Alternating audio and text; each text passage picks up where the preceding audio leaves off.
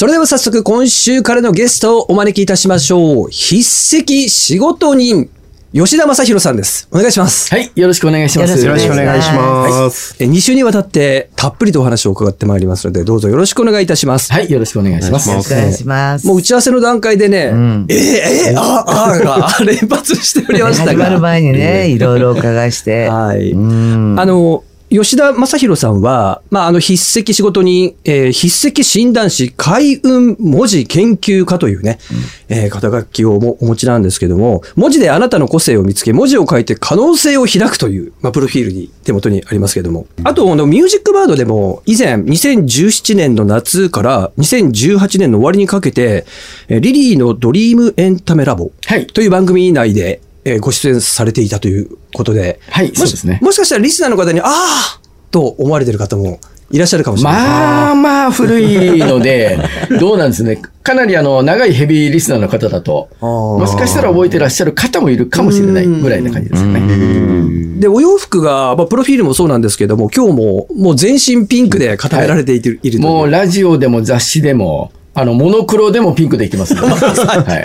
最高。はいなんか、まなんか、あるんですか？ピン、ピンクにして。開運開運ですか？あ、もともと、今年の7月ではい、筆跡仕事人という肩書きで、えー起業してから、満10年になるんですね。んで、えっ、と、最初の頃は全然そういうカラーとか何も決めずに、なんとなく、べえっ、と、まあ、帽子かぶって、あの、仕事するみたいなスタイルではあったんですけれども、あ,、のー起業してね、結構早めにメディアの方から、あのーいろいろちょっとクローズアップされるようなことがありまして、で、ぼちぼちテレビとかいろんなメディアに出始めた頃に、ある社長さんに、吉田君、あの、多分これからもっとね、キャラ立ちしてて、あの、メディアに出ていける人だと思うから、あの、きちんとブランディングした方がいいよっていうことを、あご指摘を受けまして、で、えー知り合いのスタイリストさんに、ちょっとあの、モニター価格の安い値段で、えー自分の、えーまあ、パーソナルカラーと、あの、ブランドを見てもらったんですね。で、その時に、パーソナルカラーは、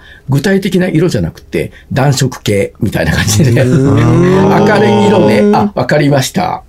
ぐらいな感じだったんですけど、ちょうどあの、私が筆跡診断を学んだ当時の、えーまあ、その先生が、いつもピンクのベレー帽をかぶった、うん。ちょっとあの、不思議系のおばちゃんだったんですけれども、まあ、その絵の男性版をイメージして、なんとなくピンクで衣装を揃えた直後に、スマスマからオファーをいただいて、うん。で、あのーあのね、えっ、と、ビストロスマップという、ね、あはいはい。コーナーあーはい。出演させていただいたというラッキーがあって、ん。あ、これは自分にとってラッキーカラーだなと思って、それからずっとずっとピンクにしてたら、なんとなくもうピンクイコール吉田、吉田イコールピンクみたいなね。出来上がっちゃったんですよ。だから自分で意図してっていうよりも、でも似合う。似合いますねねすごい似合うありがとうございます。ええあの、ラジオでお見せできないけど、すごく、うん。あの、本当ぴったり似合うっていうか。あ、もうあの、じゃあここにメガネのフレームもあピン、ク。もうメガネのフレームもそうですし、あバッおしゃれグとか、だね。まあ、この名刺入れであったりとか。小物もね、小物も全部そうなんですピンクなんですよ。手帳もそうですし、はい。ずっと見てる。はい。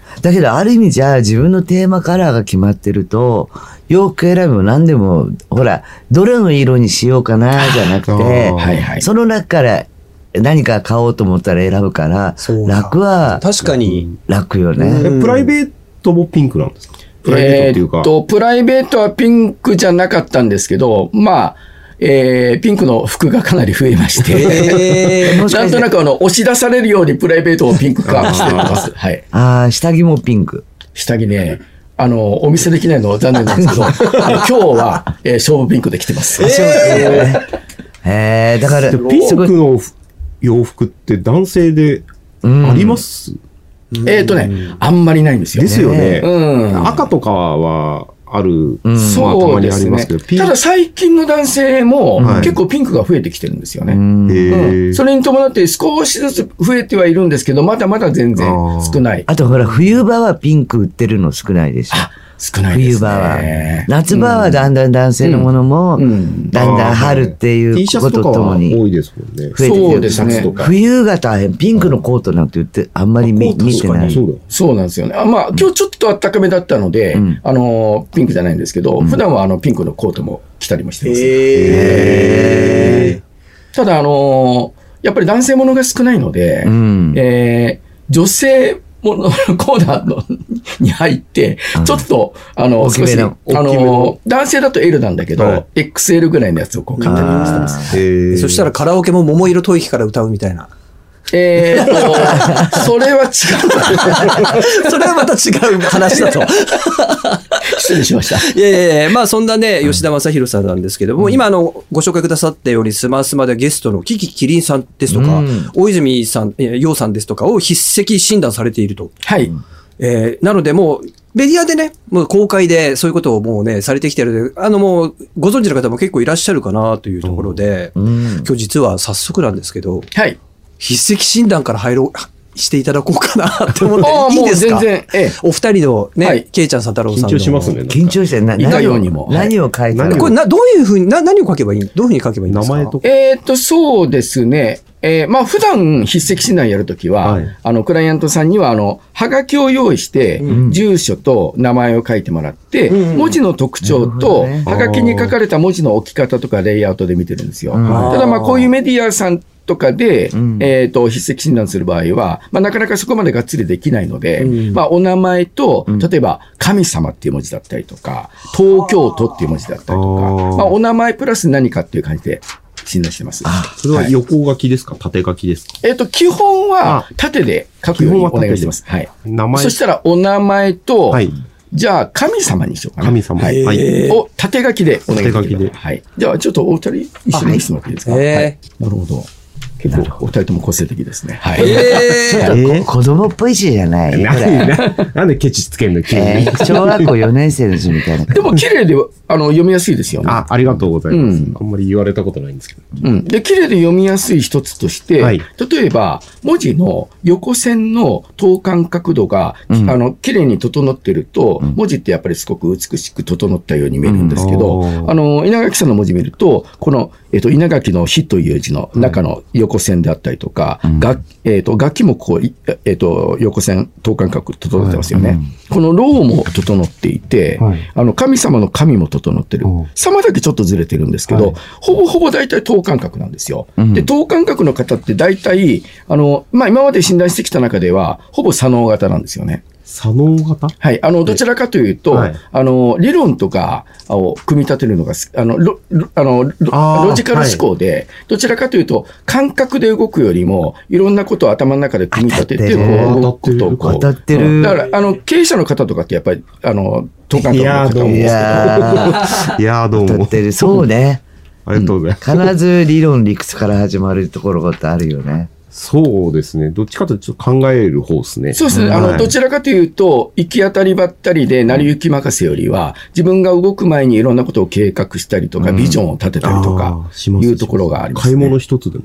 あーめちゃくちゃ調べます。そうなんだ。そうそう、すごい調べえる。ーうんうん。というところがまず一つあるのと、は例えばあの、えっ、と、佐太郎さんのローの字の下が、あの、ローのここの部下がぐーっと伸びてるんですよね。はい。で、下が必要以上にぐーっと伸びる方って、うん。あのー目標設定が高くて、あのー波や平凡で満足できずに、はい。もっともっと結果を出したい、良い結果を出したいとかっていう気持ちが強いところなんですよ。す。ごい、目標すごく持途つ中で、あの、あの、これでよしとせずに、例えば自分が今までここまでやれてたら、うんもう今回はもう少しできるとか、うん他の人がこれだけやってたら、自分はもう少しやってやろうとかっていうところの、あの、うんそのもう少しっていう気持ちが結構強い方へなんですよね。ーそう、あるとあんま思う。りわからないな。あると思うでは。うん。それがね、結構そういったところに現れるんですよね。すごいな。うんすごいな。うんそれと、これね、あの、はいお二人とも実は一緒なんだけど、あの、えっ、と、青木さんの方がちょっと傾向強いところなんですけど、あのーこのね、文字の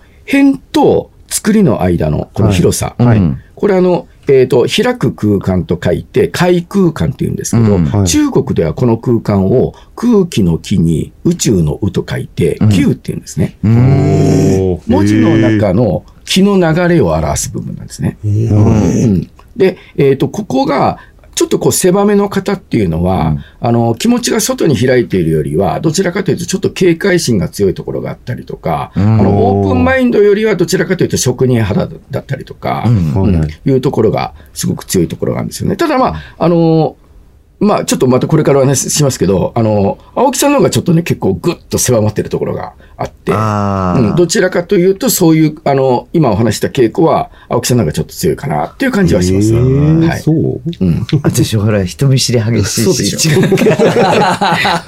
で、えあの、まあ、ちょっと青木さんの話になったので、えーちょっとバランバランですよね。ざっと書いて。あ、でもね、ちょっとね、今パッと見で、あのすごくおしゃれな方だなっていうのはすごく。ええおしゃれ。えーうん。で、これ、あの、神様の様の最終角のに、ちょっとこう、ちょんちょんとこう手をつ、あの点をつけて、うんあの、文字を装飾してるんですよね。うんこれそのまま装飾型って言うんですけど、うん文字に何か装飾とか飾り付ける方って、うん自分をこう飾ったりとか、綺麗に見せたりとかっていうことが巧みであったり、好きであったりとか、いうところがあるんですよね。もものすごくやっぱり花があったりとか、いうところですね。うん。で、あと、えっ、と、この、楷書の書き方ではなくて、えっ、と、まあ、行書的な、あの、線がこう、つながったような書き方を、あの、あちこちでされてるんですよね。うん。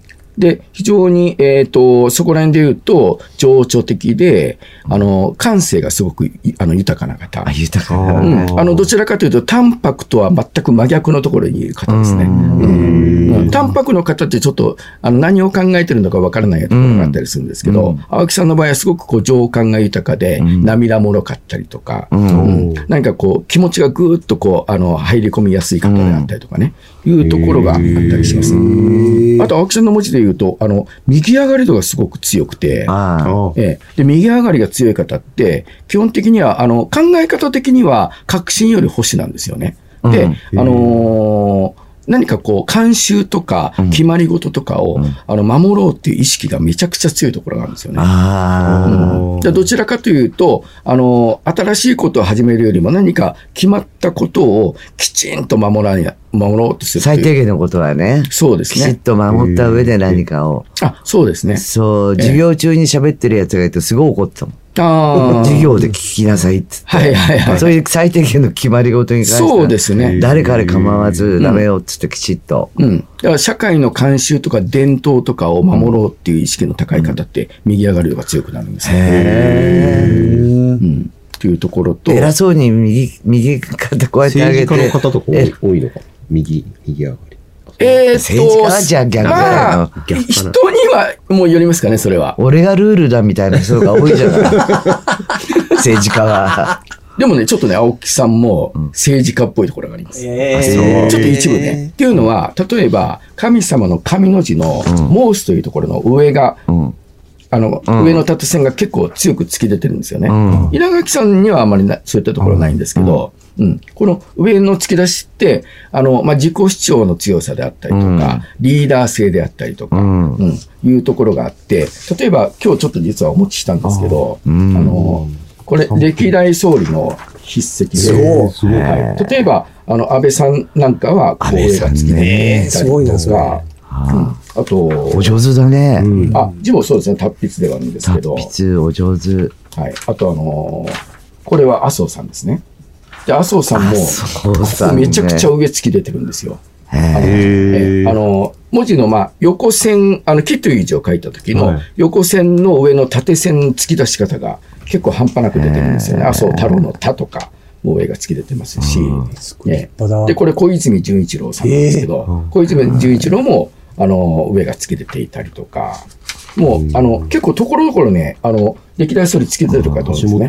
これ橋本龍太郎さんで。すごい橋本龍太郎の橋の字の木片がすごく上突き出て。あの、突き出る方は本当に多いえです。皆さん達筆の、ええこれ、あの、中曽根さんなんですね。あの、堂々と、堂々としてるの、堂々という字の、銅の上がめちゃくちゃ出ていたりともう必要以上に出てるんですよね。じゃあ、うん何かを逆に、うん。あ、田中角栄さん。何かをやろうと、はい。自分はこういう企業をしようとか、はいまあ、お店をやろうとか、はいいう時は、はい。もう字で練習して、はい突き出るような字を書くと成し遂げられる可能性もある。変え,、えー変えられる。そうですね。人によったりとか、組織にもよるんですけれども、うん例えば、上が突き出ていないリーダーもいたりもするんですよね。うん。で、上が突き出ていないリーダーっていうのはどちらかというと、チームワークとかうん和をあの大事にして、あーで、えー上が突き出てないっていうことは、ちょっと控えめで、うん相手の話を聞けるリーダーでもあるんですよね。はいどちらかというと、上が突き出てる人は、俺についてこい、私についてこいのワンマン型が多いんですけど、うんどちらかというと、ちょっと引っ込んでるタイプは、あの、歴代総理にも実はいて、田中角栄さんすごい出ても俺についてこいだよね。僕も今度からそうですね。その通りです突き抜けようかな。突き抜ける。ただ歴代総理でも、例えばこれ、あのー小渕恵三さんなんですけど、小渕さんなんていうのは全然上が出てないんですよ。あの方はどちらかというと、あのワンマンタイプっていうよりは、あの与野党を強調させていくタイプであったりとか、あ、これ昔の大平さんなんですけど、あの大平さんもそうですね、上があんまりつけてていない。で、あの、えっ、と、民主党の、えー野田さん。うん。で野田さんなんかもう全然出てないんですよ。野田さんはだ。わかる。うん一番わかりやすい。で歴代総理にもやっぱりタイプはいるんですけど、あの、突き出てる人と突き出てない人が大体半々ぐらい。うんですね。ただやっぱり、すごい、あの、長期政権で、えっ、と、強いリーダーシップを発揮した総理っていうのは大体上突き出てる方多いです。突き抜けてた方がはい。かっこいいっすね。今ね。字の、あの、見たときに。そうですね。ははいい。あのーまあ、かっこいい部分はあるけど、どうしても、えっ、と、上が突き出るっていうのは、そのリーダー性もあるんですけど、あの、自己主張とか、あの、人に頭を押さえつけられるのが苦手なタイプとか、ああ。あのー人の下に入るのが嫌っていうタイプなんですよね、どちらかというと。まあ、あの、見方を変えればリーダー性があるんですけれども、うんあの、リーダーになりたがりの人も上が突き出たりもするので、あなりたがりね。なるほど。そういう器じゃないけど、そうです俺は、俺はリーダーになりたいんだと。そうそういう方もいます。はい。へ面白いですね。ちょっと、ね、あのお二人で質がちょっとずれちゃったんですけど、うん。あと、すごく、あのーまあ、さっき、えっ、と、様にね、点々をつけて、ちょっと文字を装飾して、まあ、あの、おしゃれな方っていうのをおお話ししましたけど、例えば、青木の木で、ちょっとこう、えっ、と、左右の、右の線がちょっとこう、あ文字の中心線から離れている書き方とか、まあ、これもやっぱり、あの、私を見てっていうところがあるんですよね。へえ。でもパッと見て、患者尻滅裂そうな感覚のバランスの取り方みたいな。尻滅裂なところも実はあって、うん。ね あの、このね、青木恵子の恵という字の中を見ると、ぐちゃぐちゃーって線をぶった切ってるんですよね。え。うん。うんで、これ、あの、文字の中の線を切るっていうのは、実は、ちょっとね、名称が、あの、異常切筆型って言って、うん。あの、要は、ちょっとね、えっ、と、攻撃的な部分があったりもするんですよ、ね。あるある。え。うんあるある。攻撃的だよね。で、私言葉が厳しかったりとか、ああ、厳しい。あうん。あの、オブラートに包ら包まずストレートにズバーってものをああ、言う。そういうね。言う言う。うん。あの、それこそ、さっきお話ししてたスマスマのキキキリンさんもそういったところ文字の書き方をして嫌味はないんだけど、お腹にこう、なんか持ってることが好きじゃなくて、うんまあ人に対しても、あなたこういうとこはこうだよとか、はい。まあ私もよく言われるんだけど、うんやっぱりこう、嘘をつきたくないっていうか、はいはいはいはい。そういうところはすごく、う。うんん、それがこう、人に敬遠されたりとか、はい。いや、なんかさ、青木きついよねって言われたりとか、うん。でも別にそうしたら付き合わなくても結構ですってなっちゃうから、なるほど。うん、ああ、なるほどね。というところで、まあ、それはまあ、あの、えっ、と、個性ではあるんですけど、うん。あのー場合によってちょっともしかしたら、あの、ね、悪い方向に左右する場合もあったりもしするんですよね。だから、えっ、と、基本的には、まあ、直した方がいい特徴ではあるんですけど、ん。青木さんの場合、あの、もし個性として活かせてるのであれば、そのままでもいいですし、うん、で、実は、あの、異常切筆とか線衝突って言って、線と線をぶつける書き方って、あの、例えば大谷翔平とか、うんあの、ゴルフの松山英樹と同じような書き方してるんですよ。へでえ、。スポーツ選手はじゃあ同じようにみんな線を切るのかっていうと、他のゴルフ選手、野球選手見ると、切ってる人ってほとんどいないんですよ。んあのスーパースター2人だけに現れてる特徴だったりもするんですよ。で、それは、あの、彼らの場合、ちょっと、もし、あの、文字と文字の線を切るっていうのはちょっとトラブルメーカーのもとだったりもするんですけど、ん。あの、彼らの場合は、あの、度胸の良さとか、腹が据わってるとか、そういった部分に作用してるんですよ。うん。だから、すごく究極的に、あの緊張する場面で、あの、どっしりと構えて、うんあの、思い切った勝負ができるっていうのは、やっぱり、彼あの、そのスーパースター二人にやっぱり共通する特徴。それが二人とも同じような筆跡の特徴を持ってるんですよね。確かにね、舞台に立ったわとか、これから打つとかい、いう時に、あ、どうしようどうしようどうしようなんて言ったらあんなショット出ないですもんね。そうですね。やっぱその時にもう開き直って、やるんならもう行こうっていうぐらいね、はい。こう勝負心っていうか、そうですねピシッとこう自分の邪念を払わないと、あそこまでね、いい成績上がれないですもんね。そうですね。だから、大谷翔平君なんかは、あのさ、なんていうのかな、その、王と谷で、こう、あの、は払いがあるじゃないですか。はいうん、左右、あの、左右の払いが。それがもう、ぶつかったりとかそう、あの、大谷の、えっ、と、右払いと谷の左払い。それと、えー大谷の、谷の右払いと、翔平の左払いか。それぞれが、あの、横で書くとぶつかるんですよね、彼は。そのぐらいでもないとダメだっていうことそうですそう。普通はぶつからないように回避するんですよ。そうです、そうです。はい。うん。普通はぶつからないように、文字がぶつからないように回避するのが普通なんですよね。んそれが、彼の場合はもう遠慮なく、容赦なくぶった切ってるんですよね。うん。そこに彼のやっぱりメンタルの強さとか勝負強さっていうのは現れてます。はい。やっぱ基本の、はいがあるんですよね。あの、なんていうの、見方として。あ、そうですね。あの、えっ、と、筆跡の診断の一応型とかマニュアルっていうのは一応あるんですよね。はい。うん。あとは、そのマニュアルをもとにはい、自分で研究し、研究っていうか勉強して、あ、そうですね。あの、一応これ、私が勝手に筆跡診断やってますって言って自分で勝手に研究したものじゃなくて、はい一応あの、えー日本筆跡診断士協会っていうところがありまして、うんはい一応私、まあそこはもう今大会はしてるんですけど、まあもともとそこに入って筆跡診断の勉強をして、ん資格を取ったのが、まあ2010年になるんですけれども、ええ。うん。っていうことは、この筆跡診断とか、そういうものっていうのはもうずっと、その、もうもっと前から歴史的には古いっていうこと？い。や、古くないんですよ、実は。新しい？はい、あのーまあ、私の直接の師匠である、その診断士協会の森岡講修という先生が、はい。あのまあ、約30年前ですね、に、あの、診断士協会を建てられた時に、今のマニュアルを、あの完成させたんですけれども、あの、実はあの、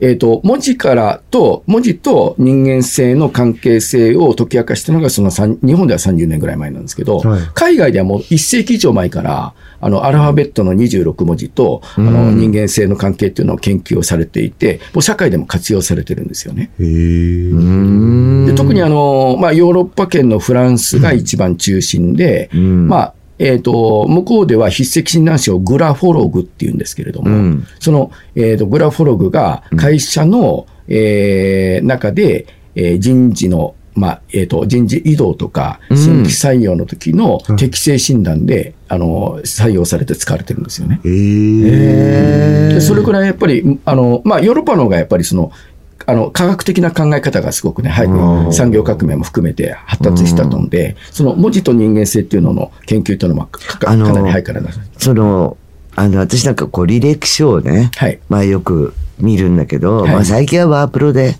もう作ってくるから、はい。その見れないんだけど、みんな手書きが多いじゃないですか。はい。そういう時営業向きっていうのは、この枠いっぱいに、しっかりこう、いっぱいいっぱいにちまちまじゃなくて、そういう人が営業向きだって、誰かに聞いて、確かに、あ、見てみると、経歴とか文字で書いてあると、この枠の中いっぱいいっぱいしっかり書いてる人がお多くて、はい営業は。はいで、意外とね、字が綺麗な子が多いのよ。バランスが取れてる。そう、だから、パッと見たときに、営業募集したときに、あ、なんとなくこの人はうじうじね、なかなか進まなそうだなっていうのは、ちっこくちっこくなんかこう書いてある人が多いかなって、そういうんでやっぱ筆跡っていうのはあるんじゃないそうですね。かなと。あの、実は営業向きの筆跡となんですよ。うん。で、あの、佐太郎さんはまさにそういう筆跡なんですよね。営業向きの筆跡ではい必要なのが、さっき言ったあの、佐太郎のローの縦線がね、ぐはいーっと伸びる部分。それがまず一つ。それと、もう一つ、えー羽が強いっていうのが一つ特徴なんですよね。羽？うん、文字の羽の部分。うん。うん。で、それが、あの、このローであったりとか、様であるとか、あの、羽のあるところがしっかり、しかも強く鋭角に跳ねている。それってうん、私、あの、羽って昆虫衝動って言って、言ってるんですけど、まあ、負けん気の強さとか、粘り強さ、うん責任感の強さ、なんかあった時に、弾き返してやろうっていうね、うん気持ちの、あの、ハートの強さみたいなのを表すんですけど、うんあの、縦線が長くて目標設定がすぐ、あの、高い人と、あと、何かあっても困難に負けずにピンチをチャンスに変えてやろうっていう、そういう、あの、思いの強い方って、あの、やっぱり成績とか数字とか、あの、なんかそういう、あの、結果が出出やすい人なんですよね。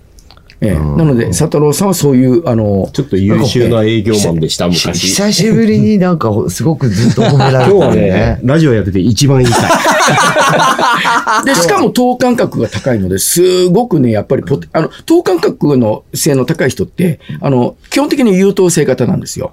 うん。うん。優等生タイプで、あのーロジカルな上に根性もあるからすごいですよ。今日なんか両親に聞かせてあげればいい確かね。に、本当一番楽しいです。実はこんなこと一番。楽しい、やってて。やっててよかった。へーでもこう、欠点みたいなのもあるん。そうですね、あの、えっと、まあ、お二人ともちょっと返答作りがちょっと狭い感じがあるので、はい。あの、もう少し広げると、はい。文字の中の気の巡りが良くなって、いろいろ人間関係であるとか、仕事の巡りであるとかっていうのが良くなるかなっていうのはあります。これ例えばあの、完全な、えっ、と、人と接しないような職職人さんタイプだと、はい。あの、狭くてもいい。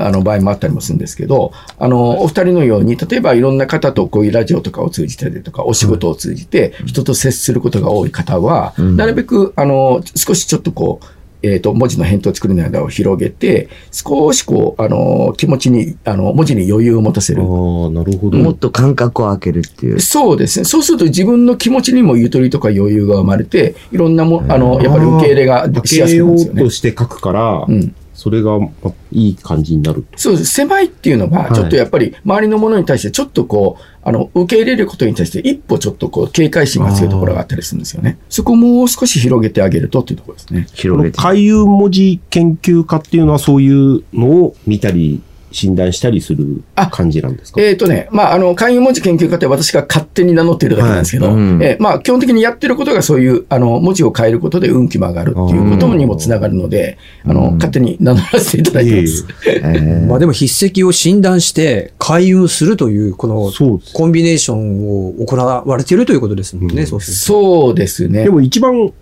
やりやすいですもんね。開運としては。まあね。うん。ななんか買ったりとか、あっち、あっちに花桶とか、じゃないじゃないですか。風水的な。風水的にじゃないじゃないですか。うん。そうですね。書く文字をだ今みたいにちょっと感覚取りましょうみたいな。それだけでいいんだったらっていう。定期的にはい。来られる方もいらっしゃるんですか？あ、そうですね。文字改善を、あのーやっぱりして、はい。それをチェックしたりとか、あと例えば、文字改善をする必要がいくつかあった場合に、じゃあ今回はこの3ヶ月は、じゃあこれだけ練習してねっていうことでお願いしてー、で、そこが、あのーまあ、自分の書き方として書き癖として板についてきたら、じゃあ今度はこっちをやってみましょうかっていう感じで、直す人もいます。はい。そうやってほら今ね、あの字を書かない子が多いから、はい。字を書くっていうんじゃないけども、そういうことを楽しむっていうことも。そうですね。よく、あの、相談で私、何が悪いのかしらって、全然もう彼氏もできなくてとかね。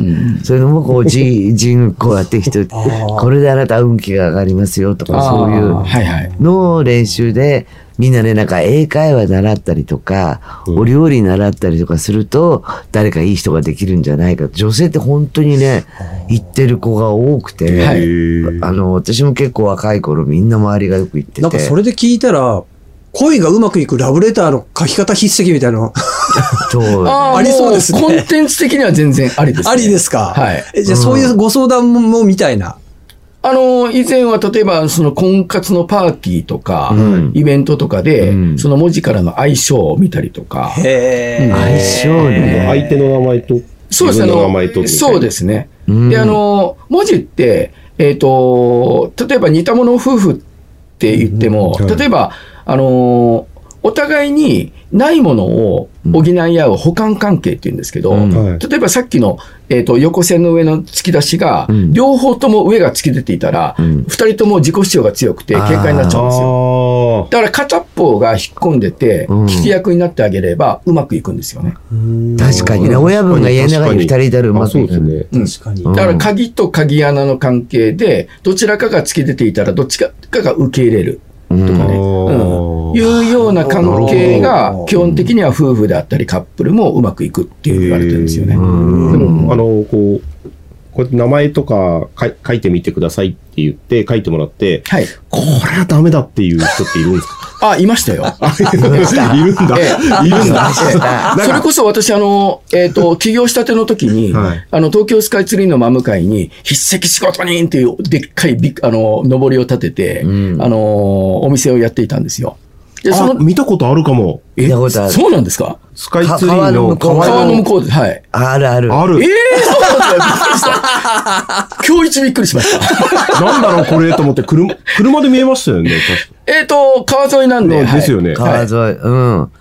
そう、あるスカイツリーのあるあった仕事はね、ずっとやらせてい。ただいて。るなんだろう、これと思って見てたんだ、いつも。ええ。そう。まあ、皆さんね、大体ね、なんだろう、これで、あの、あの、素通りされてしまう方が多いんですけど。へ仕上がってきたな、なんか。まだね。で、それこそそのお店をやってる当時に、あの、カップルで来られた方がうん。二人、二組いて、まあ他にもいるんですけど、じゃあその二組が、筆跡見て、どう見てもこれ相性合わないよなとうん。思って、恐る恐る聞いたら、実はその二組とも、ちょっと自分でもびっくりしたんですけど、ん。もう離婚するつもりで、思い出作りのために旅旅行してますみたいな二人がへー。うん。で、その旅行の流れの中で筆跡もちょっと、あの見てもらいたいと思ってきた。うんだだけど筆跡を見たら、この二人どうしても相性合わないよなっていうような文字文字の書き方したんですよね。はい。言ったんですか？相性合ってないですよねって。うん、あのなんとなく、えっ、と、言葉を少し丸めながら伝えたら、うん実は、あの、うちら二人そういう事情で今、うん回ってるんですよ。踏み切りそうですね。ちょっとあの、この後一旦話題を変えましてですね。はいえっと、吉田さんの中身の方に迫っていきたいと思います。そうですねあ。りがとうございました。